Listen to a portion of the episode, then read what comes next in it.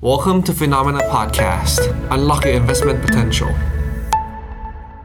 สวัสดีปีใหม่ค่ะ ต้อนรับทุกคนเข้าสู่ Expert Delivery นะคะ อยู่กับกระแตวรวรรณตินราเช่นเคยค่ะ ปีเก่าผ่านไปปีใหม่เข้ามาแล้วนะคะ แต่สิ่งที่ไม่เหมือนเดิม รายการไลฟ์ในฟิโนมิน่ายังคงมาเจอกับทุกๆคนเหมือนเดิมเลยนะคะ แล้วก็ปีใหม่นี้อาจจะมีการปรับเปลี่ยนอะไรไปบ้างก็เดี๋ยวรอติดตามกันได้นะคะ ว่าจะมีอะไรเปลี่ยนแปลงกันไปเนาะ แต่ก็ยังอยากได้ความรักความเข้าใจจากคุณผู้ชมเหมือนเดิมทุกคนเลยนะคะ ก็ถ้าเกิดใครอยากจะส่งแรงเชียร์แรงใจให้กับพวกเราเนี่ย ก็สามารถกดไลค์กดแชร์คลิปนี้นะคะไลฟ์นี้ได้ออกไปได้เลยเนาะพูดถึงแรงใจแรงเชียร์จริง ๆ วันนี้เนี่ยอาจจะมีการขอตั้งกฎขึ้นมาเล็กน้อยแล้วกันนะคะสำหรับการไลฟ์นะ แต่เดี๋ยวยังไง ขอเชิญแขกรับเชิญขึ้นมาก่อนละกันค่ะ จะได้มาฟังกันว่ากฎการไลฟ์ของวันนี้คืออะไรนะคะเชิญพี่แบงค์ค่ะ สวัสดีค่ะ สวัสดีครับกระแตครับ สวัสดีครับ พี่แบงค์สบายดีไหมคะสบายดีครับตอนตอนเช้าเนี่ยผม morning brief เสร็จแล้วก็ นั่งรถมาขึ้นเครื่องที่ดอนเมือง ตอนนี้ผมอยู่ที่น่าน อยู่ที่อ่าผมอยู่ที่ไหนนะ อนุญาตให้เปิด Facebook ดูที่เช็คอินไว้ได้ค่ะว่าอยู่ที่ไหนอะผมผมมา work from เอ่อที่ฟินโนเนี่ย anywhere เรามีนโยบาย work from anywhere จะอยู่ที่ไหนก็ได้ ก็คือ ผมก็เลยมาใช้ชีวิตแบบ slow life ที่น่าน แต่ว่าดูจากตาราง meeting แล้ว ไม่เห็นมันจะ slow life เลยมันก็เหมือนเดิมอะแล้วแถมเนี่ยอยู่ดีๆอยู่ดีๆเมื่อวานนี้คุณโก้โปรดิวเซอร์ก็บอกมาพี่แบงค์พี่แบงค์ว่าโทรมาแล้วก็บอกว่า พี่กระแตเขาอยากได้พี่แบงค์มาเข้า expert delivery อะบอกพี่เขาแรงได้เลยมากได้เลย แต่แต่ตอบรับไปเสร็จแล้วลืมไปใช่ว่ามีวันนี้ทุ่มหนึ่งเอาจะอยู่หน้านี่วะตอบรับไปขแล้อวบก็พระเอาคุณมาก็มา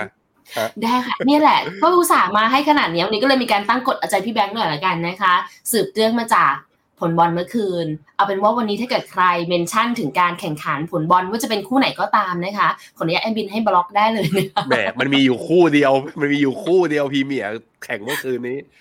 ใครเมมอ้าวคือ คือเมมให้กำลังใจหรือว่าเมมแบบว่าได้จะมากอดแบบให้กำลังใจอย่างเงี้ยได้ได้ แต่ถ้าใครเมมเสียดสีทางสังคมกับหงแดง ผมจับแบนนะผมจับแบนอย่างนี้เอาจริงนะดูหน้าผม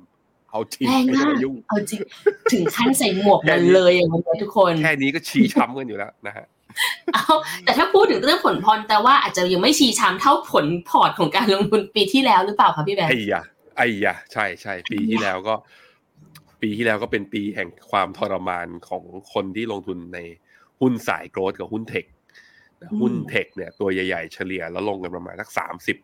ถึงห้าสิบเปอร์เซ็น คริปโตลงไปเนี่ยสกุลตัวใหญ่ๆเนี่ยลงไปหกสิบหกสิบบางตัวลงไปแปดสิบเปอร์เซ็นบางตัวหายจากพอร์ตไปเลยอย่างลูน่าใช่ไหมก็เป็นปีที่ต้องให้กำลังใจกันนะสำหรับปีที่แล้วที่ผ่านไป แล้วก็แล้วกันแล้วก็ผ่านไป อย่าไปเก็บมาคิดแล้วย้ำแค้นว่าแบบ ต่อไปนี้ฉันจะไม่ลงทุนอีกแล้ว แกมาทำร้ายฉันอย่าไปคิดอย่างนั้นนะฮะมันโอกาสมันมีอยู่เรื่อยๆนะครับอืมงั้นถ้าเกิดให้ recap ปี 2022 แบบให้กำลังใจล่ะคะ ตัวเหตุการณ์หรือว่าสินทรัพย์แบบไหนที่ได้เรียกว่า ตราตรึงอยู่ในความทรงจำของพี่แบงค์และอยากมาเล่าให้เราฟังวันนี้บ้างคะผมคิดว่าถ้าถ้า recap เป็นนิยามของปี 2022นะครับมันคือจุดเริ่มต้นของเขาเรียกว่าจุดเริ่มต้นของความไม่รู้อืมมันจะเกิดความไม่รู้เยอะขึ้นมาก ๆ ที่เราไม่สามารถวิเคราะห์ได้ด้วย text textbook แต่จริงๆตั้งแต่เฟดทำ QE แล้วออกเขาเรียกว่า modern monetary policy หรือนโยบายการเงินสมัยใหม่เนี่ย มันก็ฉีกตำรา การลงทุนในอดีตเนี่ยออกไปหมดกระจุยกันทั้งหมดเลย มันจะเป็นไปได้ยังไงที่เอออยู่ดีๆเนี่ยปั๊ม supply เข้ามาในระบบเยอะๆ แต่กลายเป็นว่าคือตลาดหรือว่านักลงทุนก็ยังเชื่อถือดอลลาร์อยู่ แล้วดอลลาร์ก็กลับมาแข่งค่าให้เราเห็นด้วยอย่างเงี้ย คือมันก็ใช่พลิกค่ะตำราไปทั้งหมดเลย มันเพราะฉะนั้นอืมผมคิดว่าส่วนหนึ่งคือปี 2022 แสดงให้เห็นว่าอะไรก็เกิดขึ้นได้ ความไม่แน่นอนมีอยู่สูง แล้วก็เราจำเป็นต้องรับมือกับสถานการณ์ความไม่แน่นอนนั้น คือ เรามีทางเลือกสองทางในการรับมือความไม่แน่นอนนะหนึ่งคือไม่ต้องรับความเสี่ยงสองก็คือต้องรับความเสี่ยงอย่างมีเหตุผลอ๋อแต่ว่าถ้าเราไปทางที่หนึ่งเราไม่รับความเสี่ยง มันก็แปลว่า เราก็จะไม่ได้โอกาสแก้แค้นจากพอร์ตที่มันเจ๊งไปนะอืมอะสมมติคุณพอร์ต สมมติกระแตสมมติเฉยๆโอพอร์ตเคหญิค่ะงสาวคนหนึ่งชื่อกระแต ลงทุนในหุ้นเทสลาและ Microsoft ไปพอร์ตติดสามสิบลบไปสามสิบเปอร์เซ็นของจริงไหมสาวคะสวย สาวสวยสาวกระแตสาวกระแตนี้ก็อยู่ดีๆก็ปรารณาตนบอกว่า ต่อไปนี้จะไม่ยุ่งกับตลาดหุ้นอีกต่อไป ฉันจะฝากเงินฝากประจำคำถามอุ๊ยคือฝากเงินฝากประจำยังไง ให้ผลตอบแทนมันกลับมาเท่าทุน ไอ้ที่ลบไปแล้วสามสิบเปอร์เซ็นมันก็แปลว่าต้องฝากสักประมาณสามสิบปีอะก่อนมันจะกลับมาคืนทุนถูกไหมเพราะฉะตนั้อนนแรกคำตอบนึกว่าจะต้องฝากถึงปีหน้าชาติหน้าอะไรอย่างเงี้ยเลยนะ เพื่อกว่าจะคืนทุนตอนดอกเบี้ยมันดีขึ้นแล้ว ดอกเบี้ยมันดีขึ้นแล้วอ่ามันก็แปลว่าใช่ใช่ใช่มันอาจจะไม่ได้ฝากยาวขนาดนั้น แต่ว่าสามสิบปีอะกระแต ถูกค่ะจากตอนนี้เป็นสาวจากตอนนี้เป็นสาวสวยอะจะเอาทุนเอาให้ดีนะพี่แบงค์เรียกว่า เรียกว่าสาวสวยไม่ได้ไงสามสามสปังน้อยหน่อยถูกไหมคะเออ มันจะสาวน้อยลงไปหน่อย มันก็แบบโอเคเราจะใช้เงินอะเข้าใจไหมเราจะเอาเงินนี้มาใช้ไม่ทันแล้วกับอืมเออ มันไม่ทันแล้วมันไม่ทันแล้วเพราะฉะนั้นมันก็ต้องแก้แค้นครับ ทุกคนครับ เอาเรายึดถือคติหนังจีนสิบปีแก้แค้นยังไม่สาย แต่ว่าอย่าไปถึงสิบปี ปีนี้เรามาแก้แค้นกันผมคิดว่าโอกาสดีจริงเหรอคะพี่แบงค์ปีนี้ เพราะตอนแรกอะที่แต่ตั้งหัวข้อนะพี่แบงค์ตอนแรกเลยครับแต่ใช้คำว่าปี 2023 เนี่ย มันจะเป็นปีที่กระต่ายไบโพล่าหรือเปล่า เพราะว่าอันโนที่เราเจอกันเมื่อปี 2022อะมันไม่ได้หายไปไหนเลยนะคะพี่แบงค์ๆอืมอืมอืมอืมใช่ เอ่อ คำที่ถูกค้นหามากที่สุดคำที่เกี่ยวข้องเป็น sub investment นะครับ ที่ถูกค้นหามากที่สุดในปี 2022 ก็คือคำว่า inflation แล้วมันก็คำเนี้ยใน Google Trend เนี่ยลดลงมาอย่างมีนัยสำคัญตั้งแต่เดือนตุลาเป็นต้นมา ซึ่งมันลดลงพร้อม ๆ กับเงินเฟอ้อของอเมริกาทำจุดพีคพอดี แต่ว่าเดือนเดือนเดือนพฤศจิกาเนี่ย ทางฝั่งยุโรปเงินเฟอ้อยังขยับขึ้นไปต่อนะ แต่คนก็เซิร์ชไม่เยอะ อาจจะบอกได้ว่าคนยุโรปไม่ search ไม่ใช้ Google Search ก็ได้ แต่ว่าเอาเป็นว่ามันเทรนด์มันเริ่มลงมาอย่างมีนัยสำคัญ แต่ในช่วงที่ inflation มันลงมานะครับ มันมี keyword หนึ่งวิ่งสวนขึ้นมา วิ่งสวนขึ้นมา keyword คำว่า recession อ๋อเศรษฐกิจถดถอย ก็คือตลาดจะเลิกกังวลกับ inflation แต่สิ่งที่น่ากังวลมากกว่าในปี 2023 คือปีนี้เนี่ยคือคำว่า recession หรือเศรษฐกิจถดถอย มันทำให้อย่างที่กระแตบอกเลยว่า มันจะเป็นกระต่ายทอง มันจะเป็นกระต่ายวิ่งรวดเดียวชนะเต่า หรือวิ่งวิ่งหยุดหยุดหรือว่าเป็นกระต่ายขี้เกียจนั่งอยู่ใต้ต้นไม้แล้วโดนลูกมะพร้าวหล่นใส่หัวแปะตะตายคาที่มันอาจจะเป็นยังไงก็ได้ เพราะฉะนั้นอยากไปฟันธงเรื่องนี้ ผมมีวิวเหมือนกันแต่ว่าวิวผม ผมคิดว่าทุกคนก็ควรฟังเพื่อแค่ฟังเฉยๆอะเข้าใจปะคือฟังเพื่ออ๋อคุณแบงค์คิดอย่างนี้นะแต่อย่ามาเชื่อผมเลยเนาะอืมจริงๆก็ผมคิดว่าคนดูตอนนี้นะที่ดูอยู่ตอนนี้สองร้อยเจ็ดสิบคนผค่ะมคิดว่า ไม่ค่อยมีใครเชื่อผมแล้วแหละเพราะปีที่แล้วผมก็ผิดเยอะเลยวิเคราะห์อะไรมาผิดหมดเลยใช่ค่ะแต่ข้อดีคือพอร์ตมันไม่เสียหายมันไม่พังเยอะในในมุมของผมเองนะก็คือเรามีการกระจายความเสี่ยงไว้อยู่แล้ว เราไปหา defensive play อย่าง healthcare อะมันลงแต่มันลงไม่ถึง10%อะเราก็รอดใช่ไหมเราถอยออกมาจากตั้งแต่ลูน่ามันพัง เราถอยออกจากคริปโต เราออกมาเวทแอนซีอย่างข้างนอกอะเราก็รอด เราเอาเริ่มเข้าไปใส่พวกตราสารหนี้ที่เป็น inflation link ตอน inflation มันกำลังวิ่งขึ้นไปอะอย่างน้อยก็ได้ผลตอบแทนมาบ้าง เนี่ยมันต้องกระจายความเสี่ยงแบบนี้ ต้องปรับเร็วอะคะพี่แบงค์ถ้าอย่างนั้นในปีนี้ ใช่ใช่ใช่ผมคิดว่าปี ผมคิดว่าปีกระต่ายนี้ กระต่ายต้นปีจะเป็นกระต่ายที่ไม่ได้วิ่งแรง จะเป็นกระต่ายที่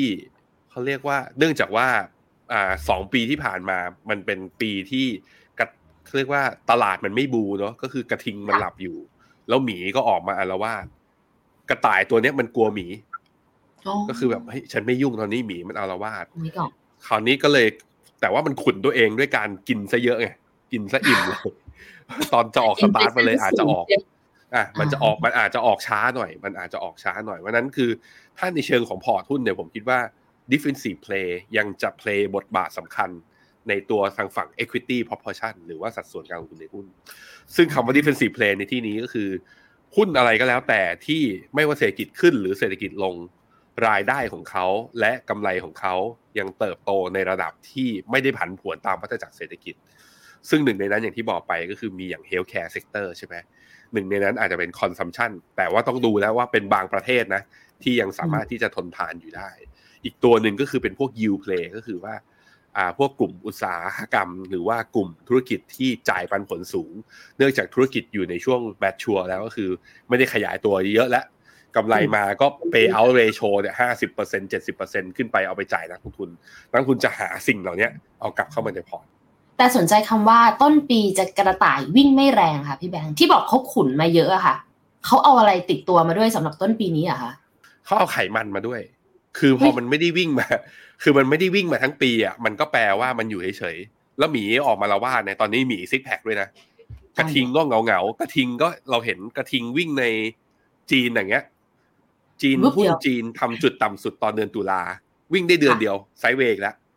พอไปเจอกันว่าอยากเปิดเมืองตลาดอยากซื้อนะเพราะเปิดเมือง แต่พอเจอโควิดระบาดไปทีตลาดเริ่มไม่แน่ใจ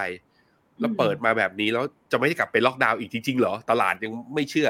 สีจิ้นผิงที่เพิ่งออกมาให้สัมภาษณ์ก่อน ตอนปีใหม่ก็บอกว่า จีนกำลังเข้าสู่ยุคใหม่ทุกคนช่องช่วยร่วมกัน ร่วมกันให้กำลังใจแบบว่าสู้ไปด้วยกัน ประชาชนจีนก็มองหน้ากันแบบ ยุคใหม่มันคือมันคืออะไรวะแก แล้วเราต้องสู้กับอะไร สิ่งที่เราต้องสู้คือสู้กับเศรษฐกิจถดถอย หรือเราต้องสู้กับโควิดไปด้วยกัน มันยังสารมันยังไม่ชัดเจน เนี่ยเห็นไหมมันเหมือนตลาดจะวิ่ง แต่วิ่งได้ไม่สุด inflation ลงเหมือนแบบเฮ้ย inflation ลงปุ๊บหุ้น NASDAQ วิ่งละ S&P วิ่งละเริ่มวิ่งละ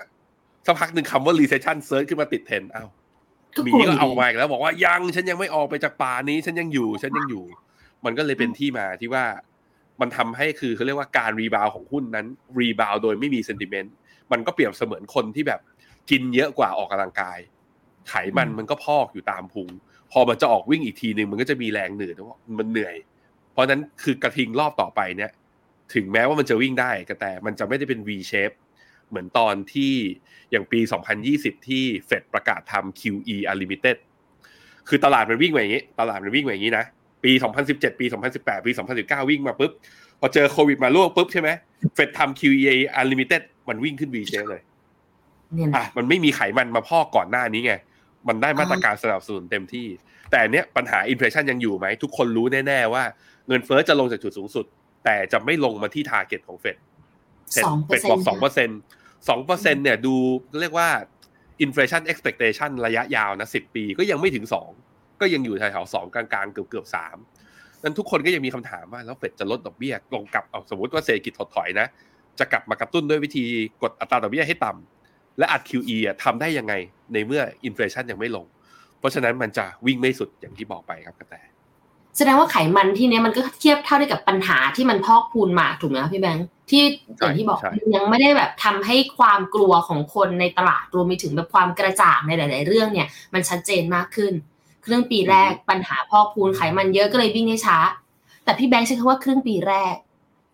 แต่อนุมานว่าครึ่งปีหลัง จะเริ่มเอ็กซ์ไซส์มากขึ้นพริ้วรากขึ้นเหรอคะคือพอตลาดมันมีโมเมนตัมนะ ก็คือรู้ตัวว่าจะออกกำลังกาย ใช่ไหมมันก็จะต้องแก้ปัญหาสิ่งที่มีอยู่ คราวนี้ปัญหาใหญ่ ๆ ของอเมริกาคืออเมริกาคือ recession กับคำว่าเงินเฟ้อซึ่งเงินเฟ้อเนี่ยจะลง และจะค่อยๆหายไปแล้วคือ ยังมีปัญหาอยู่ไหมยังมีอยู่ แต่ตลาดจะเขาเรียกว่า ไม่ให้น้ำหนักกับสิ่งนี้ แต่ว่า recession เนี่ยคำเนี้ย น้ำหนักมันจะหายไปเมื่อมันเกิดเหตุการณ์นั้นจริงงงไหมฮะคือถ้ามันยังไม่เกิดก็คือทุกคนก็จะกลัวว่าเมื่อไหร่มันจะเกิดว่าเมื่อไหร่มันจะเกิด คราวนี้ predict ของทาง investment team ของฟิโนเมนาเนี่ย คิดว่าอเมริกาจะเข้า recession นะ เร็วที่สุดคือไตรมาสสามปีนี้น่าจะเข้าน่าจะเข้า recession แต่ประเทศที่เข้า recession ก่อนอาจจะเป็นยุโรปยูโรโซนอาจจะเข้าตั้งแต่ไตรมาสหนึ่งนี้เลยอะยุโรปจะไปก่อน ยังมีท่าทีจะขึ้นดอกเบี้ยเลยนะพี่แบงค์เขาจะ recession ต้นปีนี้เลยหรอก็ต้องยอมต้องยอมเพราะว่าเงินเฟ้อเขายังเอาลงคือเขาขึ้นดอกเบี้ยช้ากว่าอเมริกาไอ ECB ขึ้นดอกเบี้ยช้ากว่าเฟดอ่า แล้วก็เขาก็เลยทำให้เงินเฟ้อเขามีโมเมนตัมขาขึ้นที่แรงกว่า พอมันมีโมเมนตัมขาขึ้นที่แรงกว่า ดอกเบี้ยนโยบายยังต่ำกว่า ECB ไอยังต่ำกว่าเฟดด้วยนั้นการจะสู้กับเงินเฟ้อได้เยอะแปลว่าต้องรีบขึ้นดอกเบี้ย ถามว่าแล้วเขารู้ไหมว่า recession จะเกิดเขารู้ แต่เขายอมให้เงินเฟอ้อมันมากกว่านี้ไม่ได้ เพราะฉะนั้นจำเป็นต้องขึ้นดอกเบี้ยไปก่อนนั้นไอ้สิ่งนี้จะทำให้ทางฝั่งยุโรปจะ recession ไปก่อน แล้วเสร็จแล้วก็ตามมาด้วยอเมริกา ตอนยุโรป recession เนี่ย เนื่องจากว่าตอนนี้ proportion ของนักลงทุนที่เป็นนักลงทุนสถาบันนะครับเขา underweight หุ้นยุโรปมาสักพักหนึ่งแล้ว จริงๆ underweight หุ้นยุโรปมาตั้งแต่ไตรมาสสามแล้วก็แต่ สาเหตุเป็นเพราะว่าคำว่า recession กับที่ยุโรปเนี่ย มันถูกพูดถึงนับตั้งแต่ทหารคนแรกของรัสเซียก้าวเข้าไปที่ยูเครนแล้ว ว่ายุโรปตายแน่ถูกไหมทุกคนก็เลยหลบแล้วก็ underweight หุ้นยุโรป แต่เพราะ underweight หุ้นยุโรปนี่แหละก็เลยทำให้หุ้นยุโรปไม่ลงคือลด proportion ลงมา ไม่มีแรงขายแล้วคนซื้อเลยซื้อสบายนั่นจะเห็นว่าปีที่ผ่านมาปี 2022 เป็นปีที่ volume trade ของทางฝั่งยุโรป ไม่ได้เยอะนะ แต่ตลาดไม่ลงตลาดคือยังยืนค้ำๆมีบางช่วงอะ ตอนที่คุณริชชี่ซูนักมามาเป็นนายกรัฐมนตรี พอบีขึ้นมาปุ๊บฟุตซี่ร้อยตอนนั้นน่ะเกือบจะแตะทำนิวทาไอจะจะทำนิวไฮด้วยซ้ำไปอืมสาเหตุมันก็เป็นเพราะว่าคือวอลุ่มเทรดคือมันบางไปแล้วนะตอนนั้น อันนี้คือฉายภาพให้เห็นนะว่าอดีตมาต่อจิ๊กซอว์ตอนนี้ แต่ว่าที่ผมบอกว่าครึ่งปีหลังจะมีโอกาสก็คือ เมื่อเพราะว่าพอลองกลับไปดูอดีตครับ กลับไปดูอดีตทุกครั้งที่เกิด recession หลังจากนั้นไม่นานมักจะเป็นจุดต่ำสุดของตลาดหุ้นอ๋อ คือตลาดหุ้นเป็นตลาดที่เขาเรียกว่าใส่กล้องทางไกล มองอนาคตข้างหน้า ว่าอีกประมาณ1กิโลข้างหน้าอีก 200 เมตรข้างหน้า ฉันจะเลี้ยวซ้ายหรือฉันจะเลี้ยวขวา ตลาดไม่ใช่ที่ที่มองแต่กระจกมองหลัง เพราะฉะนั้นคือตลาดคาดการณ์ไปแล้วว่าเกิด recession พอมันเกิดจริงตลาดจะบอกว่า แล้วเศรษฐกิจของประเทศเราตอนนั้นจะออกจาก recession ได้ด้วยวิธีอะไรอืมพอเขารู้เขาก็จะหาตรงนั้นแหละจะเป็นเขาเรียกว่าเป็น golden buy buying opportunity คือ เป็นจังหวะซื้อแห่งแห่งทศวรรษของเขา เขาจะเข้าไปซื้อในสินทรัพย์ที่เขาเชื่อว่า ไอ้ตัวเนี้ย เดี๋ยวตอนเศรษฐกิจมันกลับมาฟื้นนะ มันจะวิ่งได้ดีงั้นพอซื้อเสร็จมันก็มีแรงซื้อแล้วก็ยกตลาดขึ้นมา เพราะนั้นมันก็เลยเป็นที่มาที่ว่าทุกทุกรอบที่เกิด recession ประกาศว่า recession ไปปุ๊บตลาดหุ้นอเมริกา ไม่ว่าจริง ๆ ไม่ว่าประเทศไหนนะฮะจะสามารถทำจุดต่ำสุดได้ก่อน แล้ว rebound ได้ก่อนด้วยนั้นเรากังวลกันได้ตอนนี้ แต่เมื่อไหร่มีสัญญาณคำว่า recession ถูกพูดถึงน้อยลง เพราะว่าเรื่องจริงมันเกิดขึ้น ตอนนั้นนะ Bloomberg Reuters CNBC ทุกคนจะประโคมข่าว แล้วเราจะรู้สึกว่าเศรษฐกิจแย่แน่ๆ แต่ตอนนั้นคือโอกาสของนักลงทุนนะครับ เรารอวันนั้นกันนะครับโกลเด้นนะอยากได้ตรวจทองคำตอนนั้นมากๆเลยค่ะ จะได้ซื้อได้ พี่แบงค์แต่ความแตกต่างของปีที่ผ่านมากับในอดีตอะพอเรามาเปรียบเทียบกันอย่างที่พี่แบงค์บอกไป สิ่งที่เราเจออยู่ตอนนี้มันค่อนข้างฉีกกฎตำราเศรษฐศาสตร์ทุกเล่มเลยอะค่ะ เราพี่อันนี้เป็นมุมส่วนตัวแล้วกันค่ะพี่แบงค์พี่แบงค์มั่นใจได้ยังไงว่าการเกิด recession รอบเนี้ย มันจะเป็นการจบ แล้วเกิดขึ้นได้แบบอย่างรวดเร็วภายในปีเดียว มันจะไม่เป็น recession แบบยาวๆอย่างนั้นไปอะคะหรือมันไม่ได้ไปจนถึง crisis หรือเปล่าเอ่อมีอยู่สองปัจจัยที่ผมมองนะ ถึงแม้ว่านักลงทุนกลุ่มหนึ่งจะ จะเรียกว่าเหม็นขี้หน้าเลยดีกว่า ผู้หญิงคนหนึ่งที่ชื่อว่าเคที่วูด เคที่วูดเขาบอกว่าการเกิดขึ้นของหุ้นเทคโนโลยีเนี่ย เป็น deflation pressure ก็คืออมเขาเรียกว่าเป็นแรงที่ทำให้เกิดเงินฝืน เพราะว่าหุ้นเทคโนโลยีหรือหุ้นที่พยายามจะ disrupt พฤติกรรมหรือว่าปรับเปลี่ยนพฤติกรรมมนุษย์อะเขาจะปรับเปลี่ยนสิ่งที่มีปัญหาอยู่สามอย่างหนึ่งคืออะไรที่เร็วเอ้ยอะไรที่ช้า เทคโนโลยีจะไปทำให้มันเร็วขึ้นสองอะไรที่ห่วย เทคโนโลยีจะไปทำให้มันดีขึ้น สามคืออะไรที่แพงเทคโนโลยีจะทำให้มันถูกลง ไออันที่สามนี่น่าสนใจ อันที่สามนี่น่าสนใจ คือข้าวของกำลังจะแพงเทคโนโลยีเข้ามา ตัดคนกลางออกไป ราคาสินค้าเลยไม่ขึ้น พอราคาสินค้าไม่ขึ้น เงินเฟ้อไม่มี เพราะฉะนั้นแต่ว่ามันเพียงแต่ว่าเรื่อง deflation pressure เนี่ยมันต้องรอเวลา การเกิดนวัตกรรมมันไม่ได้เกิดกันได้ทุกวันทุกวัน มันมีเป็นรอบมันมีเป็น cycle กันถูกไหมอย่างรอบของ blockchain technology เนี่ยมันเกิดขึ้นมา เพราะไอ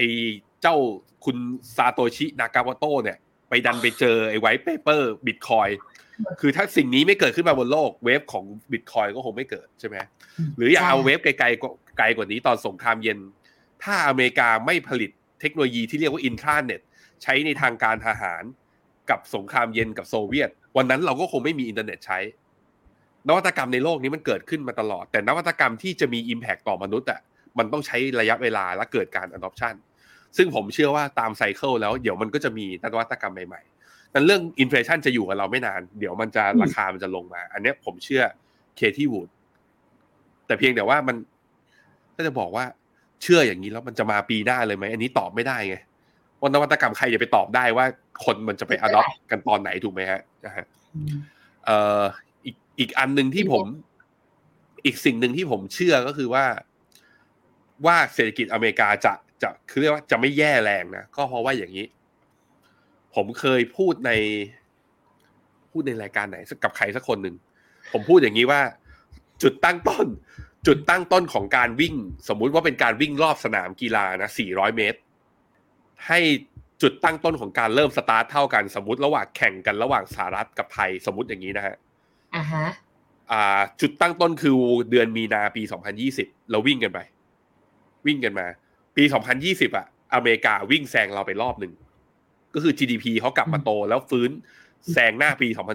2019 ไทยเรายังวิ่งไปแค่ครึ่งรอบ แล้วปี 2021 อเมริกาวิ่งแซงไทยอีกรอบหนึ่งเป็นสองรอบแล้วนะทุกไทยเพิ่งวิ่งเข้าไทยไทยเพิ่งวิ่งไปแบบประมาณสักสามร้อยเมตรยังไม่ถึงรอบเลยสามในสี่อ่ามีมาปี 2022 เนี่ย ที่เราฟื้นมา อเมริกาเริ่มวิ่งชะลอแล้ว คืออย่างนี้นะเขาเขาวิ่งอยู่ตอนแรกเขาวิ่งฉีกไปอย่างนี้ นี่คืออเมริกานะ วิ่งฉีกไปอย่างเงี้ย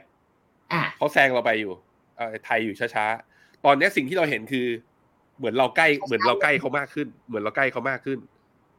ซึ่งคำว่าใกล้เขามากขึ้นเนี่ย มันดูเหมือนเราวิ่งเร็ว ไม่ เราไม่ได้วิ่งเร็วขึ้น เขาวิ่งช้าลง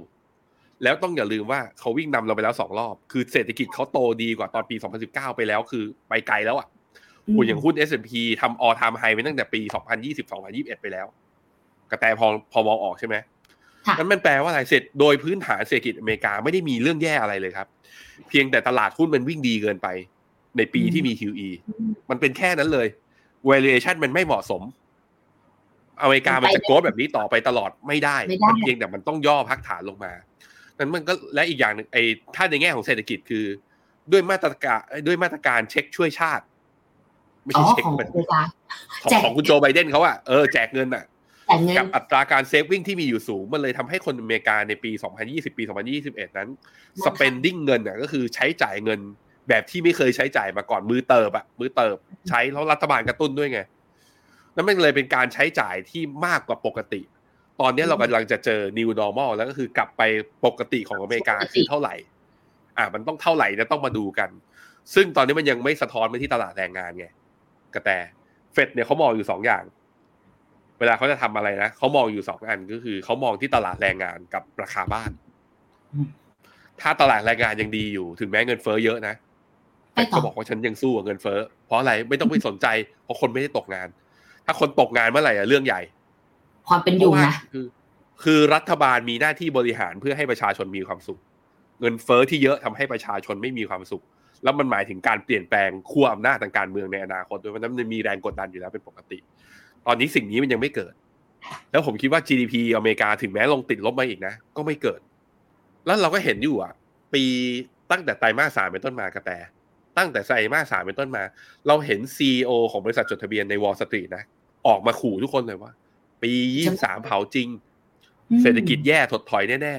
ๆถดถอยหรือเปล่าตอนนี้ทุกคนยังตอบไม่ได้ว่าถดถอยหรือเปล่านะแต่ปลดพนักงานไปแล้ว ครึ่งบริษัท เราเทคคอมพานีปลดไปหมดแล้ว แต่พอไปดูตัวเลข initial jobless claim อยู่ประมาณสองแสนตำแหน่งครับทำไมมันไม่เพิ่มขึ้นวะแสดงให้เห็นว่าปลดงานแล้วไปหางานอื่นทำได้ ภาค service เขายังต้องการคนอยู่ภาคบริการเขายังต้องโอเคอยู่ มันเลยเป็นที่มาไงว่าเราบริษัทจดทะเบียนรู้และปรับตัวล่วงหน้า cut cost ก็แปลว่าไม่ต้องยอดขายโตขึ้นหรอกยอดขายเท่าเดิมเดี๋ยวก็กำไร เพราะว่าต้นพนักงานลาออกไม่ใช่ลาออกไล่เขาออกไปหมด ฝั่งภาคบริการก็รับขึ้นมาเพราะว่าภาคท่องเที่ยวเปิดเศรษฐกิจเปิดเปิดเมืองเปิด ก็รับเข้ามาอยากได้พนักงานเข้ามา เพราะฉะนั้นมันดูแล้วในเชิงโครงสร้างเศรษฐกิจของอเมริกาไม่ได้มีปัญหาขณะที่จะกลายเป็นวิกฤต มันก็เลยเป็นสองสองอย่างที่รวมกันเลยผมเลยเชื่อว่า ถึงแม้จะมีการ recession แต่จะเป็น recession อ่อนๆพอวิ่งแรงเกินไป โดยพื้นฐานเศรษฐกิจยังดีอยู่ เมื่อตลาดรับรู้สิ่งนี้ผมคิดว่าหุ้นอเมริกาก็วิ่งต่อครับ มันจะเป็นเหมือนการพักก่อนแป๊บหนึ่งถูกไหมคะแล้วเดี๋ยวค่อยวิ่งต่อได้ แต่รอบนี้อาจจะเป็นการวิ่งที่เราไม่ได้เห็นถึงการวิ่งที่มันร้อนแรงแบบในอดีตเพราะมีบทเรียนมาแล้วล่ะเดี๋ยวนั่นเดี๋หยวมายความกระว่าแตกระแตกระแตเดี๋ยวก่อนเดี๋ยวก่อนเดี๋ยวแล้วสองคุณนาธานเหรอสองคนนี้สองคนนี้ผมต้องแบนชื่อคุณสุรเชษฐ์นะครับ คุณโปรดิวเซอร์จดชื่อไว้แล้วก็ คุณนัทธรสามหนานึ่งธานอะไรละสามหนึ่งเลขอะไรเลขไม่เป็นมงคลนะฮะไม่เอาบทนะไม่ที่เอา บทที่หรือเปล่าเขาอาจจะเรียนอย่างนี้ แล้วก็อ๋เพิ่งอเลขปล่อยท้ายหสงองส์ถึพงวงน้องวันนี้อะไรอย่างงี้ใช่เพิ่งปล่อยหงส์เนี่ยจะหมายถึงว่า น้องพึ่งมีเรื่องกับน้องหงส์มีทะเลาะกันอ่าตาแตกอย่างนี้อย่างนี้เราเป็นครูฝ่ายปกครองเราต้องห้ามนะ เราต้องห้ามอย่าให้เขาทำต่ดูอยกันทำดูค่ะให้กำลังใจได้ พี่แบงค์พอฟังอย่างเงี้ยแต่กำลังนึกถึงพอร์ตลงทุนตัวเองสำหรับปีนี้ ถ้าเกิดครับช่วงครึ่งปีแรกมันดูแบบทุกอย่างมันยังต้องรอนุ่นนั่นนี่อยู่ยังเป็นกระต่ายขี้เกียจอยู่ เพราะว่ามันมีไขมันเยอะอะค่ะ แต่เก็บตังค์ก่อนดีไหมแล้วถ้าสมมุติจะเพิ่มจะเสริมอะไรเงี้ย ค่อยไปรอไตรมาสสามเลยหรือเปล่าคะพี่แบงค์เห็นด้วยเห็นด้วยเลย เห็นด้วยเลย แต่อย่าให้ อย่าให้น้อง investment advisor ที่ฟิโนเมนามาได้ฟังคำนี้นะ เดี๋ยวเขาไปขายของ ไม่ไม่ไม่คำคำว่าเห็นด้วยในที่นี้คือ ถ้ากระแตแบ่งแบ่งส่วนในการเล่น Equity นะสมมติว่าจะเอามาลงทุนอยู่แล้วอะก็แบ่งให้มันลดลงยังเล่นได้ มันยังมีโอกาส อืมอย่างเนี้ยหุ้นไทยขึ้นมาจะจะทะลุพันเจ็ดอีกรอบหนึ่งอยู่แล้ว มาจากหุ้นตัวเดียวเลยเดลต้าเห็นไหมคือหุ้นไทย sideway แต่มันมีตัวบวกมันก็มีอยู่ เหมือนกันหุ้นทั้งโลกเนี่ยมันเหมือนติดลบแต่มันก็มีตัวบวกอยู่เพราะนั้นแบ่งพอร์ตในการลงทุนมันมีมันมีโอกาสอยู่ตรงนั้น อันนั้นก็แบ่งไปแต่ว่าในภาพรวมก็คือเราอย่าไปเพิ่มสัดส่วนมันไง เราบอกว่าให้เราเล่นอยู่สิบเปอร์เซ็นนี้ก็เล่นอยู่เท่านี้แหละยังไม่ต้องไปจำเป็นต้องไปขยายมันเพิ่ม อันนี้คืออย่างอย่างแรกนะครับ อย่างที่สองก็คือว่า และไอ้ส่วนที่เก้าสิบเปอร์เซ็นที่เหลือ ถ้าสมมติว่าฉันแบ่งสิบเปอร์เซ็นไปหุ้นนั้นและเก้าสิบเปอร์เซ็นที่เหลือเอาไปไว้ไหน เราจะเห็นดอกเบี้ยของอเมริกาพีคในปีนี้แน่ ๆ เลยการันตีอืมไม่เกินไตรมาสสองเราจะเห็นแล้วว่าจุดพีคของดอกเบี้ยขาขึ้นเนี่ยอยู่ที่เท่าไหร่อืมแล้วมันแปลว่าธนาคารกลางที่อื่น ก็จะเจอจุดพีคของดอกเบี้ยด้วย เมื่อเจอจุด peak ของดอกเบี้ย ณตรงนั้นน่ะคือที่ที่ตราสารหนี้จะให้ผลตอบแทนจูงใจที่สุดมันจะดอกเบี้ยมันจะไม่ขึ้นไปมากกว่านั้นแล้ว เห็นตรงนั้นเมื่อไหร่ ให้กลับเข้าไปซื้อกองทุนตราสารหนี้ยาวเหรอคะหรือสั้น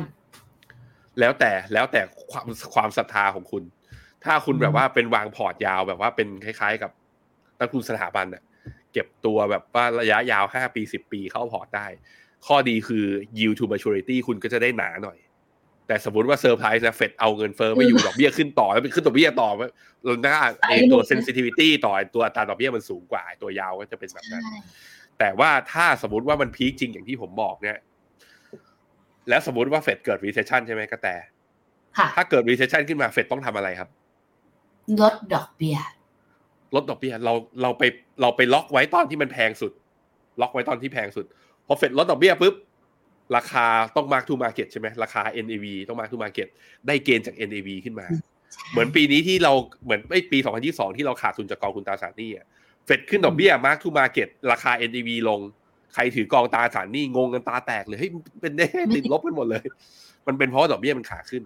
แต่ถ้าดอกเบี้ยมันสุดเมื่อไหร่เราไปล็อกไว้อะเราได้ยิวสูงสุด แล้วเมื่อไหร่เฟดลดดอกเบี้ย ถ้ามันเกิด recession นะเราได้ capital gain จากตรงนั้นด้วย เพราะฉะนั้นผมคิดว่าครึ่งปีแรก จริงๆเนี่ยตั้งแต่ตั้งแต่ตั้งแต่เดือนนี้เป็นต้นไป หาอะไรที่เป็นยิวหาอะไรที่เป็นดอกเบี้ยเนี่ยเอาเข้าพอร์ตเอามาเก็บไว้เพราะดอกเบี้ยใกล้ peak อยู่ ซึ่งจุด peak ของดอกเบี้ยของเฟดเนี่ยก็ Fed Fund Rate ก็แย้มไว้แล้วนะครับหรือถ้าคุณไปดูตัว Fed Fund Futures เนี่ยเขาก็ให้ว่า price price ไว้ว่าดอกเบี้ยขาขึ้นของรอบนี้ terminal rate คือดอกเบี้ยปลายทางเนี่ยจะอยู่แถวๆประมาณ 5.1 ถึง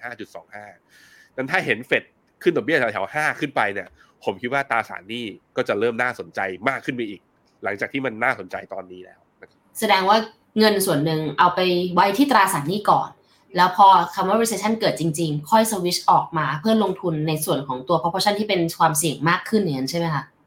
งั้นถ้าเกิดตอนแรกพี่แบงค์บอกไปว่า อันนี้นี่เป็นส่วนตัวแล้วกัน ถ้าทุกคนมีพอร์ตอยู่แล้วอยากถามพี่แบงค์ถามได้เลยนะคะ อันนี้เป็นพอร์ตส่วนตัวแต่ด้วยกันขอใช้ความแบบจ้ะ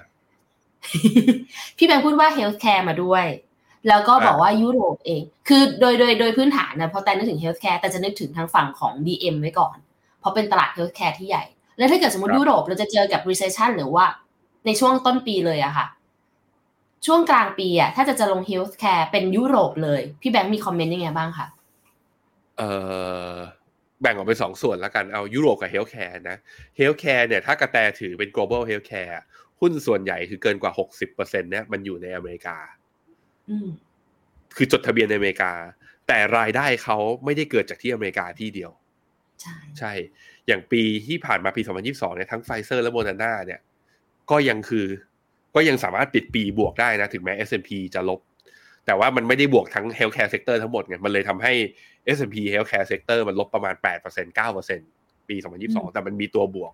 ตัวบวกคือตัวที่ได้ประโยชน์จากตัววัคซีนจากเรื่องพวกนี้แหละนะฮะ เพราะฉะนั้นมันก็ผมคิดว่า ถ้าจะลง healthcare อย่าไปกลัวเรื่องยุโรปเพราะพอชั่นมันน้อย แล้วก็เหมือนกันคือถึงแม้ว่า จะเป็น healthcare ที่เป็นพวก pharma ที่อยู่ในยุโรป เวลาเขาได้พาเทนได้สิทธิบัตรมา เวลาขายก็ขายได้ทั้งโลก เพราะฉะนั้นคือมันเป็นหุ้นที่ไม่ได้มีโค r ร l a t e กับคอนซัมชันหรือการเกิด recession ที่อยู่ในยุโรปจริงนะครับเพราะฉะนั้นผมคิดว่าถือได้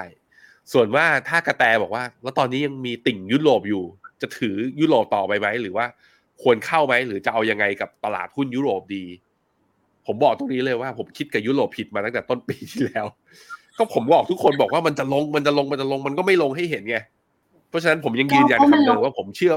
ผมก็เชื่อว่ายุโรปควรจะลงควรจะลงอืมแต่มันก็แบบถ้าสมมุติว่า recession มันมาเลยอะมันจะเข้า playbook ที่ผมบอกกับอเมริกาเมื่อกี้หรือเปล่าว่า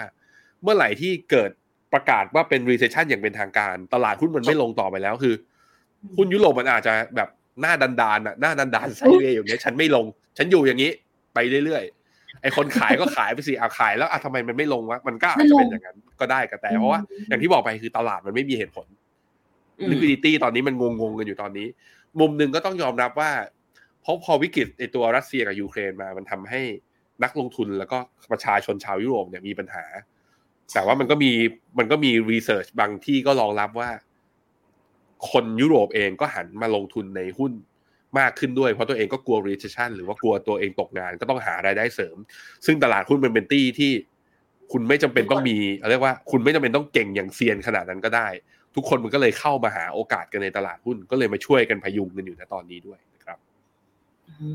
โอเค ชัดเจนชัดเจนค่ะอะงั้นมาต่อครึ่งหลังกันหน่อยค่ะพี่แบงค์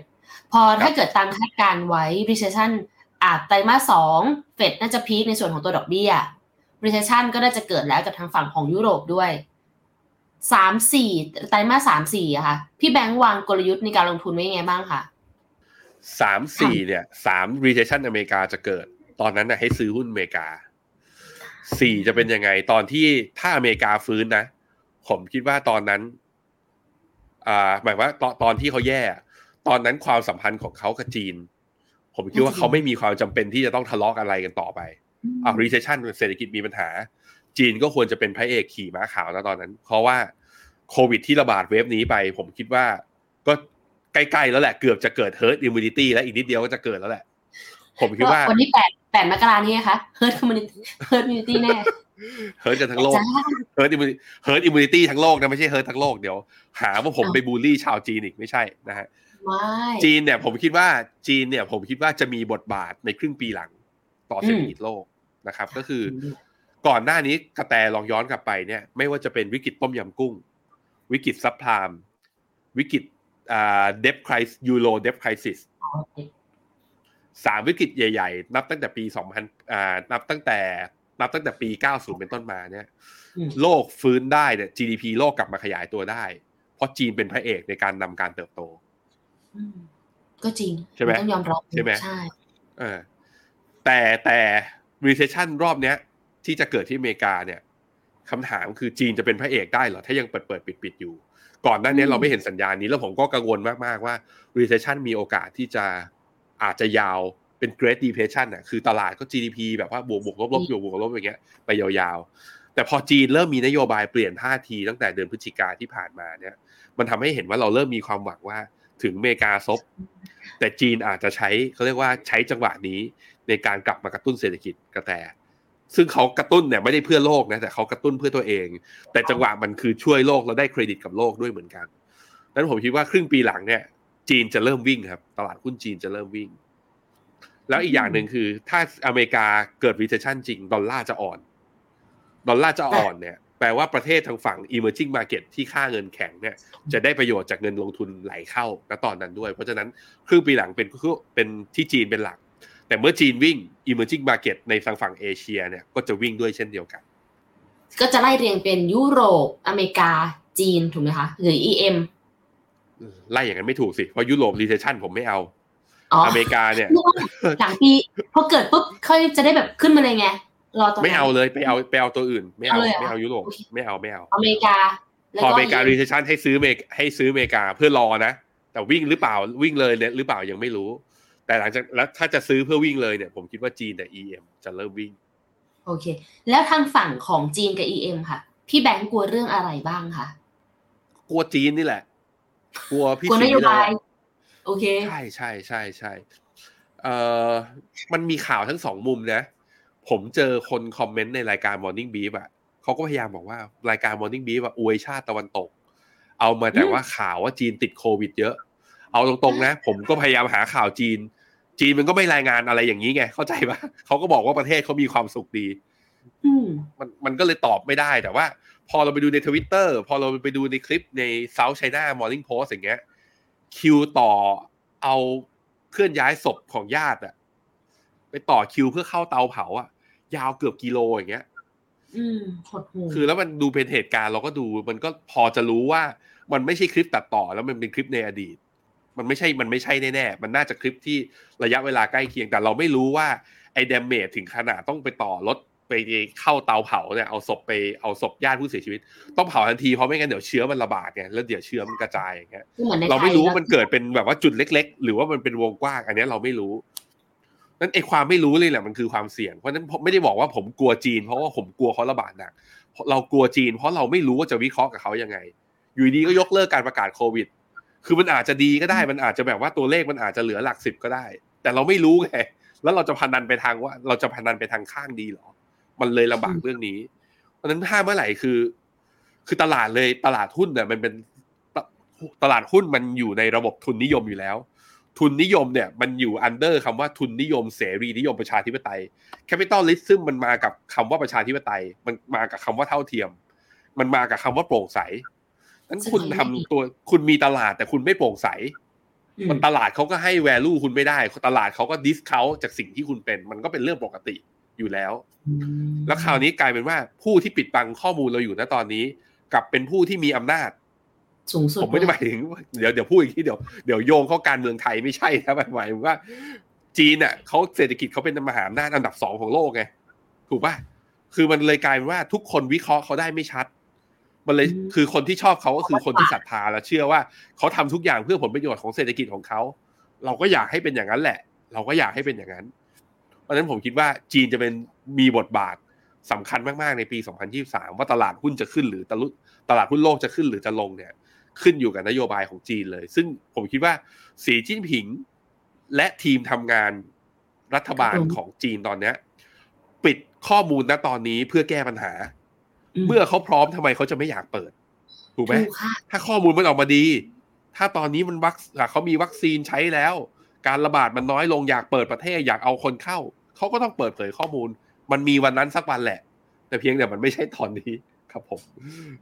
มันก็กลับไปตอนที่พี่แบงค์พูดแต่ตอนแรกของการเริ่มไลฟ์วันนี้นะคะ ว่าจริงๆแล้วสิ่งครับที่มันที่เด็กยากสุดคือเรื่องของความไม่รู้นี่แหละ แล้วเราเจอกับจุดเริ่มต้นของความไม่รู้กันมาตั้งแต่ปีที่แล้ว ดังนั้นปีนี้ถ้าเกิดใครชัดเจนก่อน อะไรที่มันแบบ ออกมาบอกละจบละเกิดละ มันจะทำให้ความเชื่อมั่นของนักลงทุนเนี่ยมันกลับมาได้แหละ รอวันพี่จีนเหมือนกันค่ะ เพราะอย่าลืมว่าก่อนหน้าเนี้ยที่เราลงทุนจีนกันเยอะๆอะเขาก็ค่อนข้างชัดเจนกับการให้ข้อมูลนะ มีความโปร่งใสเยอะเลย รอวันเขากลับมาทำเหมือนเดิมก็แฮปปี้จนกระทั่งเอาจนกระทั่งเอาไม้เรียวไปตีก้นแจ็คหมาจำได้ใช่ไหมกระแตใช่อันนี้ก็ว่าโอ้ตั้งแต่ตอนนั้นก็จบเลย จบเลย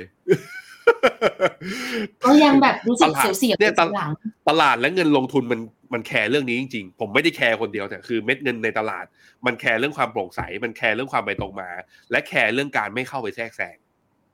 ซึ่งจีนมันเป็นไปได้ยากไงเขาปกครองด้วยระบอบแบบนี้นะฮะแต่เอาใจช่วยเขาเพราะว่าจริง ๆประเทศไทยเราเองเนี่ยเขตเศรษฐกิจเราก็เขาเป็นไรเรามีผลเยอะ เรามีผลเยอะมากครับอะงั้นอีกสักหนึ่งสินทรัพย์ค่ะพี่แบงค์ที่ปี 2022 ก็ทำตัวได้ค่อนข้างดีเลยล่ะ Commodity 2023 ยังไงกับเขาดีคะ โอ้ยคิดนานนะคือผมอ่าน paper อะเรื่องนี้ผมไม่มีวิวตัวเอง แต่ว่าพอยิ่งอ่านเปเปอร์ของเมืองนอกมันยิ่งสับสน อย่าง Goldman Sachs เนี่ยแม้แต่ Goldman Sachs เองนะ นักวิเคราะห์ที่เป็น strategist ที่ทำ commodity อะบอกว่าปีเนี้ยจะเห็นน้ำมันกลับไปร้อยยี่ห้าเพราะจีนเปิดประเทศ ในขณะที่ในโกลแมนแซกด้วยกันเองนะเป็นไซจิสด้วยกัน แต่ว่าเป็นทำทางฝั่ง asset a asset allocation ค่ะเป็นไซจิสด้าน allocation บอกว่า การเปิดประเทศของจีนมีมุมที่อันตราย อาจจะกลับไปปิดแล้วทำให้เศรษฐกิจจีนโตต่ำกว่าห้าเปอร์เซ็นก็ได้ ผมก็งงเลยอยู่เฮาส์เดียวกันคุยกันหน่อยไหมอะอาจจะหยุดช่วงคริสต์มาสพอดีไม่ได้คุยกันคือผมแล้วผม Top อยาก believe จะเชื่อ Goldman Sachs เนี่ยเพราะว่า Goldman Sachs เนี่ยเวลา take view asset class แบบว่าเป็น long term หน่อยนะแบบหกเดือนถึงสิบสองสิบสองเดือนเนี่ยค่อนข้างแม่นอย่างเขา call ราคาน้ำมันตอนก่อนหน้ารัสเซียเนี่ยเขาก็ call แบบว่าเห็นแปดสิบ ถึงร้อยอย่างเงี้ยเขาก็ call ก่อน ก็เห็นจริง โดยมีรัสเซียเป็นตัวกระตุ้น เรื่อง recession เขาก็เป็นผู้มาก่อนการนะ recession ในอเมริกาเนี่ยมีความเสี่ยง 24 เดือนข้างหน้าโอ้พูดปุ๊บเนี่ยผ่านมาอีกสามเดือนตลาดคือ paper คนอื่นๆ ก็พูดตาม เพราะฉะนั้นมันก็มีความย้อนแย้งกันข้างใน นั้นไปรอเขาเถียงกันเองก่อนข้างใน ผมคิดว่าน่าจะมีเจ้านายคงไปเรียกกันแล้วแหละแกแกสองคนมาคุยกันจะเอาอยัางไง ครับ ก็จะมีอีกบาง house ก็บอกว่าจบแล้วอืม หมดรอบแล้วเนี่ยจบแล้วหมดหมดหมดรอบของตัว commodity แล้วเพราะราคาน้ำมันจะไม่เพิ่มขึ้นไปอีกต่อไป แล้วก็เราเห็นราคาค่าไฟแล้วก็ราคาก๊าซธรรมชาติที่ยุโรปครับ จากจุด peak เนี่ย ตรงนี้นะลงมาแล้วประมาณเกินกว่า 60-70%แต่ยังไม่ถึงระดับตอนที่เกิดอ่าก่อนก่อนวิกฤตรัสเซียยูเครนนะฮะแต่ก็ลงมาจากจุด peak แล้วค่อนข้างเยอะไอ้ตรงจุดเนี้ยก็เลยมีสองอ่ามีสองเจ้า ถ้าผมจำไม่ผิด ก็จะเป็นอ่าหนึ่งในเจ้านั้นก็คือ Morgan Stanley นี่แหละก็บอกว่าcommodity เนี่ยราคาน้ำมันจะไม่ price in หรือว่าตัวรัสเซียยูเครนเนี่ยเหตุการณ์หลังจากนี้ไป จะไม่ถูก factor in เข้ามาในราคา commo หรือตัวราคาน้ำมันแล้ว ตลาดรับรู้ไปแล้วว่าความตึงเครียดหรือความรุนแรงมากกว่านี้ อาจจะจบไปแล้ว แต่เพียงมันจะลบกันเป็นอย่างนี้ไปยาวๆ อย่างนี้แล้วก็แบบเถียงกันไม่ได้หรือเปล่า อันนี้เป็นเรื่องที่เรียกว่าด a เมจมันถูก control ไว้ไม่ให้ขยายวงกว้างไป ซึ่งอันนี้ก็ต้องบอกว่ามันเป็นเขาเรียกว่า มันเป็นสิ่งที่เรารู้กันอยู่แล้ว สิ่งที่เรารู้กันอยู่แล้วระดับหนึ่งตรงที่ ตลาดหุ้นรัสเซียและตลาดหุ้นยูเครนรวมถึงเศรษฐกิจรัสเซียเอง ไม่ได้มีผลต่อโลกมากนัก มากเหมือนก่อนหน้านี้ คือมันเหมือนกับการเติบโตขึ้นมา rising of new communist อย่างจีนขึ้นมาเนี่ยมันทำให้รัสเซียเนี่ย play บทบาทต่อประชาคมโลกน้อยลง ส่วนตัวยูเครนเองเนี่ยเศรษฐกิจของเขามีผลต่อโลกก็น้อยมากๆ มันเลย fund flow เลย ไม่ค่อยให้ความสนใจเรื่องนี้แล้วนะครับ อีกสักหนึ่งตัวใน commodity ค่ะ ทองคำค่ะพี่แบงค์เริ่มเก็บให้พระพายสำหรับอนาคตยังคะไม่อะผม ลูกผมเก็บในบิตคอยเป็นไงล่ะ เป็นไงล่ะ เป็นไงล่ะ เหลือเท่าไหร่ Baillie Gifford ผมก็ที่ให้ DCA ให้พระพายก็ยังทำทำเรื่อยๆ ก็ยังทำเรื่อยๆ ทองไม่ครับ ผมไม่สะสมเป็นคนไม่สะสมทอง แต่ผมไม่ได้มีความเชื่อแบบวอร์เรนบัฟเฟตต์นะ ผมไม่ได้มีความเชื่อแบบนั้น อ่า ผมมองเรื่องนี้ อ่าผมมองเรื่องตอนนี้ real yield อะหรือว่าอัตราดอกเบี้ยที่แท้จริง มันเป็นบวกอยู่กระแต แล้วถ้าลองไปดู cycle ยาวๆอะทองวิ่งดีตอน real yield ติดลบ ติดลบ ใช่ใช่ก็คือต้องเงินเฟ้ออ่อนๆหรือเงินเฟ้อต่ำมากๆ ทองมันถึงจะวิ่งดี แล้วตอนนี้ดอกเบี้ยมันขึ้นมาแล้วไงทองเนี่ยมันมีนักลงทุนอยู่สองสองกลุ่มที่เข้าไปลงทุนกับเขาหนึ่งคือคนที่กระจายความเสี่ยง กับสองคนที่ไม่ชอบความเสี่ยง เราไม่นับคนที่เล่น day trade นะพวกนั้นคือ future ไงมันไม่ได้ซื้อทองจริงถูกไหมแต่สองกลุ่มนี้จะเห็นว่าเป็นกลุ่มที่เรียกว่ามีริสมี risk appetite หรือว่ามีความยอมรับความเสี่ยงที่ไม่สูงอืมตอนนี้คนที่ยอมรับความเสี่ยงได้ไม่เยอะ ไม่สูง หันไปมองตราสารหนี้ก่อนหน้านี้ดอกเบี้ยมันหนึ่งเปอร์เซ็นไม่เอาก็ได้ไปถือทองก็ได้ แต่ตอนนี้หันไปมองตราสารหนี้ดอกเบี้ยห้าเปอร์เซ็นก็ต้องเลือกแล้ว ทองกับตราสารหนี้ฉันเอาอะไรดี มันก็เลยมีเม็ดเงินโยกออกจากทองมาอยู่ในตราสารหนี้มันก็จะเป็นอย่างนั้น มันเลยเป็นสาเหตุที่ดอกเบี้ยและเงินเฟอ้อที่สูงแบบเนี้ย ฟันโฟที่จะไหลเข้าไปลงทุนในทอง จะน้อย จะไม่ได้เหมือนกับรอบที่ตอนที่เรียวยูติดลบครับ โอเค สุดท้ายค่ะ ทางฝั่งของสินทรัพย์ทางเลือกอันหนึ่งพวก property REIT นี้ พี่แบงค์อะปีนี้อย่างปีนี้ REIT ชัดเจนเลย global REIT ติดลบนะ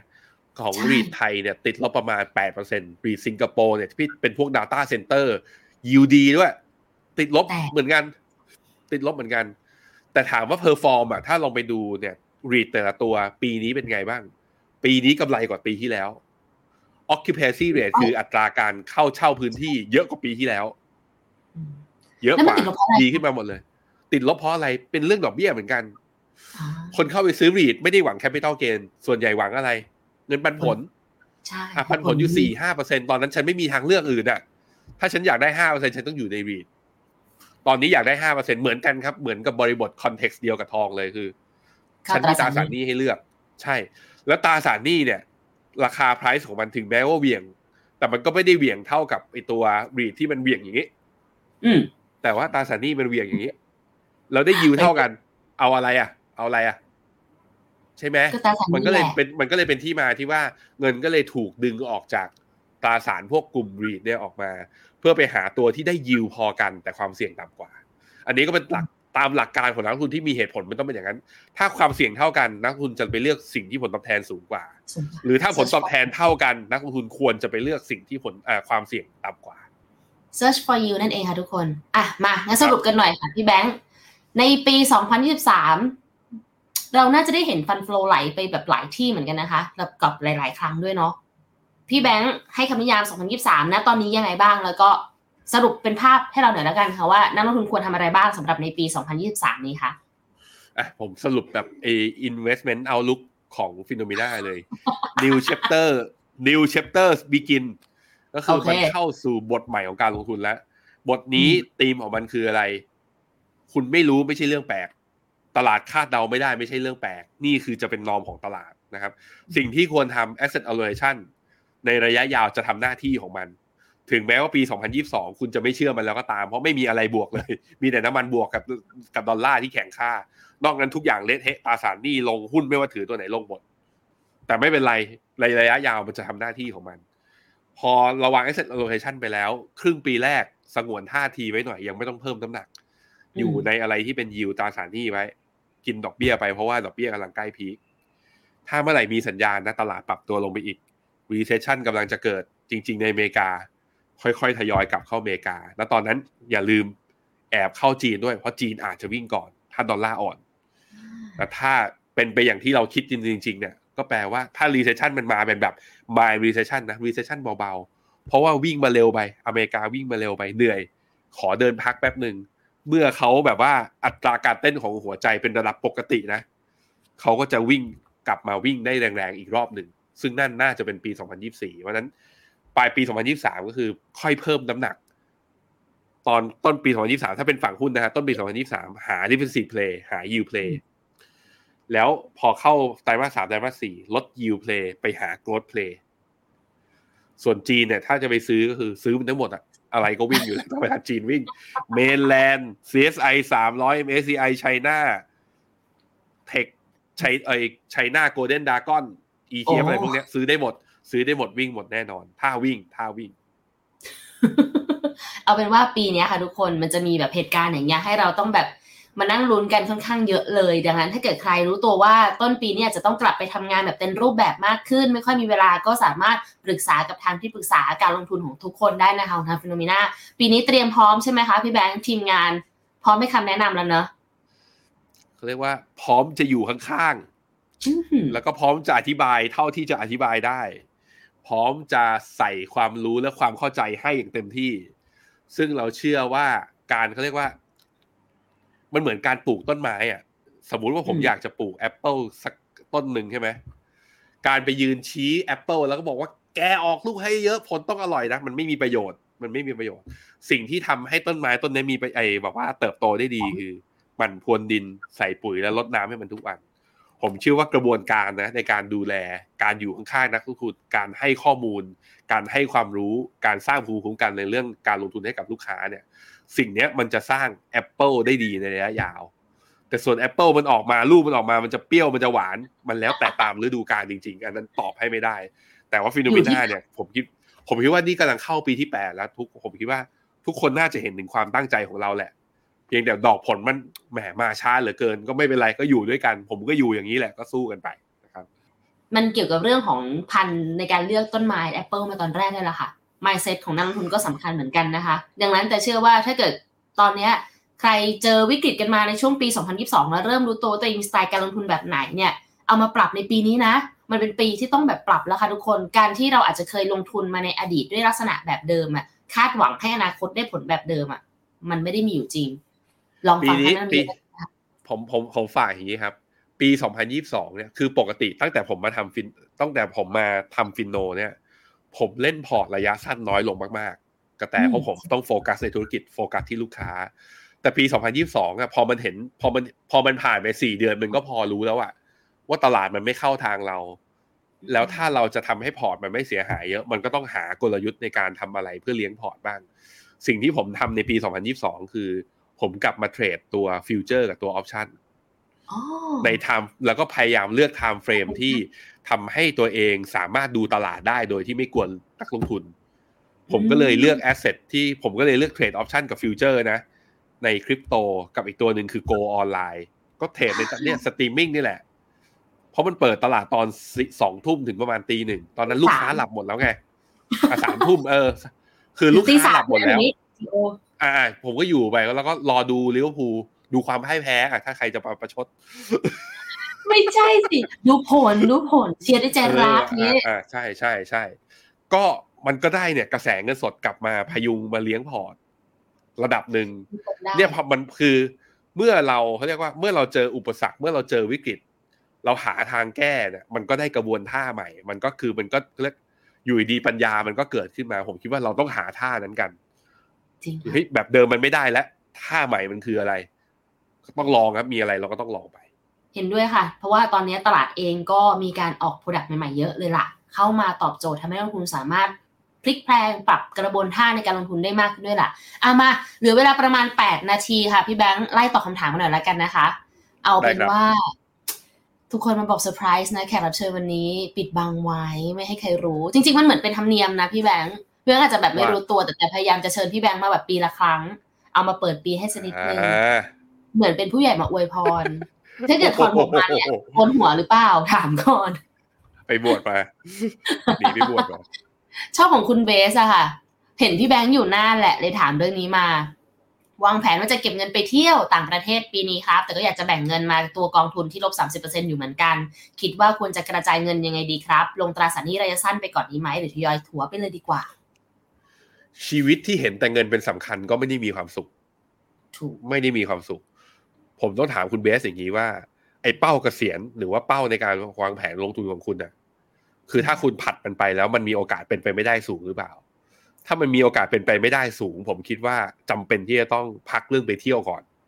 อืมเพื่อมาเพื่อเพื่อมาทยอยจังหวะในการหาถัวพอร์ตเนี่ยที่กำลังติดลบ ซึ่งจังหวะถัวอย่างที่เมื่อกี้บอกไปแล้ว คือถ้าเป็นหุ้นอเมริกา อาจจะต้องถัวอย่างเบาๆในครึ่งปีแรกแล้วถัวหนักๆในครึ่งปีหลัง ถ้าเป็นอย่างนั้นนะ ถ้าติดลบระดับ 30%ก็น่าจะเป็นหุ้นอเมริกา ไม่ก็หุ้นเทคนี่แหละนะต้องรอนั้นถ้าจะถ้าจะรอ แล้วถ้าคุณเบสเป็นมนุษย์เงินเดือน หรือว่าเป็นเจ้าของกิจการแล้วมีรายได้อยู่แล้ว ก็อาจจะเอาเงินส่วนเนี้ยเอาไปเที่ยวก่อนก็ได้ชอบแล้วตั้งใจทำงานให้มันหนักขึ้นหลังจากกลับมาเที่ยวเนี่ยเงินเดือนมันได้ได้ขึ้นไงกิจการอืมได้รายได้ดีขึ้นแล้วเอารายได้ในอนาคตเอาค่อยเอามาเติมพอร์ตอีกทีหนึงก็ได้ แต่ผมเป็นคนเชื่อเรื่องว่า ชีวิตที่โฟกัสแต่เรื่องเงินอย่างเดียว ไม่ได้มีความสุข การใช้เงินมีความสุขกว่าการเก็บเงินเยอะเลย balance ชีวิตด้วยแต่ละคนไม่เหมือนกันเนาะแต่ถ้าเกิดเป็นแบบถามแต่กับถามพี่แบงก์ก็น่าจะได้คำตอบใกล้เคียงกันนะคะเรามีมีมีโกงในการใช้ชีวิตของแต่ละคนแตกต่างกันออกไปลองตอบตัวเองให้ได้ก่อนเนาะคุณเบสส่วนของคุณแอนเซลค่ะ ลงกอง UGIS ควรรอ bond yield เมกาสิบเปอร์เซ็นกว่าดีไหม ตอนนี้ yield to maturity ของตัว UGIS เนี่ย ขึ้นมาแถวแถวๆเกือบเกือบหกแล้วนะอืมแล้วผมดู paperที่เกียจเปิดหาให้ตอนนี้ขอไม่เปิดหาให้ แต่มันบีเปโอ้โหบอกพี่กันไปอย่างเปิดนี้เลยในมอร์นิ่งบีพรุ่งนี้ไหมให้คนไปตามดูมอร์นิ่งบีพรุ่งนี้ ไปไปถามหาจากคุณเจษวันพฤหัสคุณเจษมีโอเคสไลด์เปสไลด์ของพิมโก้ GS Income มันมีอยู่สไลด์หนึ่งเขาทำ to a yield yield ของพอร์ตอะอ๋อ สามไซเคิลของวิกฤตที่ผ่านมา รอบเนี้ย กลับไปไซเคิลตอนวิกฤตซับพลามกับตอนดอทคอม คือค่ะยิวขึ้นไปแตะที่ระดับจุดสูงสุดอยู่ที่ประมาณนั้น แปลว่าซื้อกองทุนตราสารหนี้ยูจิสนะตอนเนี้ยยิวที่ประมาณห้าหกเปอร์เซ็นต์เนี้ยไม่ค่อยได้เห็นเยอะนะ แบบสิบยี่สิบปีเห็นทีหนึ่งเพราะฉะนั้นแปลว่าอะไร แปลว่าซื้อได้ ตอนนี้ซื้อได้โอเคค่ะ มีจริงๆของคุณไพศาลด้วยนะถามยูจิส ก็น่าจะตอบไปของอ่าฮะทางคุณอันเซลเมื่อกี้แล้วนะคะ นโยบายดอกเบี้ยบ้านเราจะปรับกับเขาไหมคะตราสารหนี้ไทยเช่นหุ้นกู้ลงทุนได้หรือยังโอ้เราไม่ได้คุยพื้นฐานเลย คุณไทยเลยเอ่อตราสารหนี้ในไทย เราไม่จำเป็นต้องรีบขึ้น เพราะว่าเรามีเขาเรียกประเทศเรามีความเสี่ยงปัญหา แล้วก็เขาเรียกสภาวะแวดล้อมที่ต่างจากอเมริกาจริงมุมหนึ่งก็ใช่เราเป็นประเทศที่เราเรียกว่าเป็นทุนนิยมแบบเปิด แต่ว่าการรีบขึ้นดอกเบี้ยมากเกินไปในวันที่เราไม่ได้เจอเงินเฟ้อเยอะเท่าที่อเมริกา มันอาจจะทำร้ายและทำให้การหดตัวของการบริโภค มาในวันที่เราเพิ่งเปิดเมือง เราเพิ่งจะแบบว่าเที่ยวกันจริงๆจังๆเพิ่งรับนักท่องเที่ยวกันเมื่อครึ่งปีที่ผ่านมานี้เองวันนั้นมันชัดเจนมากๆว่าแบงก์ชาติ จะทำนโยบายสอดรับกับการกระตุ้นเศรษฐกิจกับการฟื้นของตัวเศรษฐกิจ ด้วยการค่อยๆขึ้นดอกเบี้ย เป็นการส่งสัญญาณว่าฉันขึ้นแต่ขึ้นเบาๆ ซึ่งตรงเนี้ยมันก็จะไม่กระทบกับในแง่ของ ผู้กู้หรือธนาคารมากนัก ที่จะต้องไปแบกแบกรับภาระตรงนี้นะฮะแต่ว่าทางขาเงินฝากก็แน่นอนมันก็เป็นมันก็มันก็ขึ้นไม่เยอะ พอมันขึ้นไม่เยอะ มันก็แปลว่า เราก็ยังจำเป็นที่จะต้องหาสินทรัพย์อื่น ในการที่จะกระจายการลงทุนหรือว่ากระจายการออมของเราออกไปนะครับ เกิด inverted yield curve ควรเลือกลงในตราสารหนี้สั้นดีกว่ายาวไหมคะ อธิบาย inverted yield curve อีกทีหนึ่งก็คือ ปกติเขาจะใช้ two ten spread two ten ก็คือตัวอัตราดอกเบี้ยสองปีกับสิบปี โดยเอาสิบมาลบสองได้แปดถุยไม่ใช่ไม่ใช่ เอาอัตราดอกเอาอัตราดอกเบี้ยของตัวสิบปี มาลบกับตัวสองปีคราวนี้ถ้าเราไปดูในอดีตที่ผ่านมา inverted yield curve มันกลายเป็น positive yield curve คือมันมันไม่ invert แล้วอะด้วยอะไร มันมักจะไม่ใช่เพราะว่าตัวยาวดีดขึ้น มันมักจะเป็นเพราะว่าตัวสั้นเนี่ยดิ่งลงมาเอาเล ซึ่ยงถ้าตัวสั้นดิ่งลงมา มีอยู่วิธีเดียวคือเฟดลดดอกเบี้ย เฟดลดดอกเบี้ย เพราะฉะนั้นถามว่าอ่า inverted yield curve เกิดขึ้นเนี่ย ถือตราสารหนี้ตัวยาวหรือตัวสั้นดีกว่ากัน ถ้าเอาลงเร็วนะ ต้องถือตัวสั้นหน่อยอืมใช่แต่ถามว่าแล้วถือตัวยาวมันมีอะไรเสียหายไหม คือมันไม่ขึ้นหรอก เพราะในอดีตที่ผ่านมาคือ ก็เศรษฐกิจมันจะ recession น่ะ แล้วตัวยาวมันจะไปขึ้นได้ยังไงอะ จะ recession เดี๋ยวก็กดอัตราดอกเบี้ยเพราะมันก็จะมันจะลงทั้ง curve แต่เพียงแต่ตัวยาวมันจะลงน้อยกว่าครับเพราะฉะนั้นถือได้ทั้งคู่ แล้วแต่มุมมองกับความรับความเสี่ยงของเรานะครับ แบบนี้เราควรสวิชจากกองหุ้นมากองตราสารหนี้ไหมครับ หรือหมายถึงเงินก้อนใหม่เลยสำหรับปีนี้อืมเอ่อถ้าตาม FINNOMENA มาตลอดเนี่ย ในส่วนของ Equity เราลดพอร์ตลงมาอย่างมีนัยสำคัญอยู่แล้ว ถ้ามีเท่าที่เรามีอย่างเงี้ยในพอร์ตโมเดล ลองดูครับคุณต้าว่าใช้พอร์ตโมเดลไหน ลองไปดูสัดส่วน Equity ในพอร์ตตอนนั้น ถ้ามีเท่านั้นอยู่แล้วไม่จำเป็นต้องลดเพิ่ม เดี๋ยวเราไปหาจังหวะซื้อกัน แต่ถ้ามีมากกว่า ก็ต้องหาจังหวะในการลด เพื่อที่จะได้มีกระสุนเพิ่มในวันที่ลงมาอีกนะครับโอเคค่ะ ตอนนี้มีกอง SSF เป็นหลัก Principal I Prop E N 20โอ้พี่พี่แบงค์จะตอบแนวนี้ไหมหรือว่าให้ไปถามคุณพีทพรุ่งนี้ดิ K F G G S S F 50 All China S S F 30 ควรปรับตรงไหนไหมคะ หรือควรไปเพิ่มในส่วนตราสารหนี้ด้วย อันนี้คือผมว่าร้ยพอได้พอได้คือตัวหนึ่งเป็นหุ้นโลกครึ่งหุ้นโลกครึ่งหนึ่งเลย ก็ล้อไปกับการเติบโตของเศรษฐกิจโลกแล้วถ้าเพิ่งซื้อนะสิบปีสิบปียังไงดัชนีหุ้นโลกมันไม่อยู่ตรงนี้หรอกมันวิ่งไปไหนแล้วตอนไหนแล้วนั้นครึ่งหนึ่งเนี่ยโลกดี ส่วนทางฝั่ง property กับตัว all China เนี่ย property ผมมองว่า concentrate ไปนิดนึงเยอะตั้ง 20%ถ้าเป็นผมอะผมจะหา defensive play ที่มาอีกตัวหนึ่งมาคานกับตัว property อาจจะผมอาจจะเอา healthcare S S สักตัวหนึ่งเอาเข้ามาในพอร์ตส่วน all China เนี่ยก็แปลว่าเราเบสกันว่าจีนจะแข่งกับอเมริกาเป็นที่หนึ่งเป็นที่สองกันอีกสิบปีข้างหน้า ซึ่งน่าจะได้ประโยชน์จากการแข่งขัน ผมก็ไม่ได้มีปัญหา ถ้าวางไว้ประมาณ30%ผมติดที่ตัว property 20นี่แหละ อยากให้เพิ่มตัวอื่นครับผม ก็อาจจะแบ่ง i Prop 20 แล้วสวิชไปตัว Healthcare สัก10อะไรอย่างนี้ ให้มันเหลือเป็น 10 10 ดีไหมคะ ใช่ครับ โอเคค่ะ โดยประมาณนี้ค่ะ วันนี้พี่แบงค์เหลือเอาเป็นว่าคำถามอื่นๆเดี๋ยวไปรอถามพรุ่งนี้แล้วกัน พรุ่งนี้มี Uptrend เหมือนเดิมนะคะ หนูตัดง่ายๆ เพราะฟังจากน้ำเสียงจริงๆวันนี้พี่แบงค์เสียงขึ้นจมูกเหมือนกันนะคะ ไม่ค่อยสบายใช่เหมือนกันใช่ใช่ไหมใช่แพ้แล้วอากาศจมูกตัน ภูมิแพ้กรุงเทพแหละ ต้องวิ่งไปหาอากาศบริสุทธิ์ที่นั่น แต่พรุ่งนี้ยังประจำการใน Morning Brief เหมือนเดิมใช่ไหมคะใช่ใช่เดี๋ยวเจอกันฮะฉากหลังเดี๋ยวผมเปิดบ้านเพราะว่าพรุ่งนี้อากาศน่าจะดีตอนนี้มันมืดแล้วไงอ่าโอเค รอรับบรรยากาศดีๆ จากพี่แบงค์พรุ่งนี้ใน Morning Brief นะคะ แล้วเดี๋ยวตอนเย็นมาเจอ The Uptrend กันเนาะ ใครมีคำถามอะไรเพิ่มเติมก็สอบถามกันเข้ามาได้นะคะ แต่สำหรับวันนี้ขอบคุณทุกคนเลยสำหรับการติดตาม เดี๋ยวไว้เจอกันใหม่นะ วันนี้ลาไปก่อนแล้วขอบคุณพี่แบงค์ด้วยนะคะ สวัสดีค่ะ สวัสดีครับ f i n o m e n a e x c l u s i v e บริการที่ปรึกษาการลงทุนส่วนบุคคล ที่จะช่วยให้เป้าหมายการลงทุนของคุณ เดินทางสู่ความสำเร็จ ไม่ว่าคุณจะเป็นนักลงทุนสายไหน เริ่มต้นที่ 5 0 0 0 0 0บาท สมัครเลยที่ f i n o m e f i n o m e n a e x c l u s i v e หรือ line at f i n o m e n a p o r t คำเตือน ผู้ลงทุนควรทำความเข้าใจลักษณะสินค้า เงื่อนไขผลตอบแทน และความเสี่ยงก่อนตัดสินใจลงทุน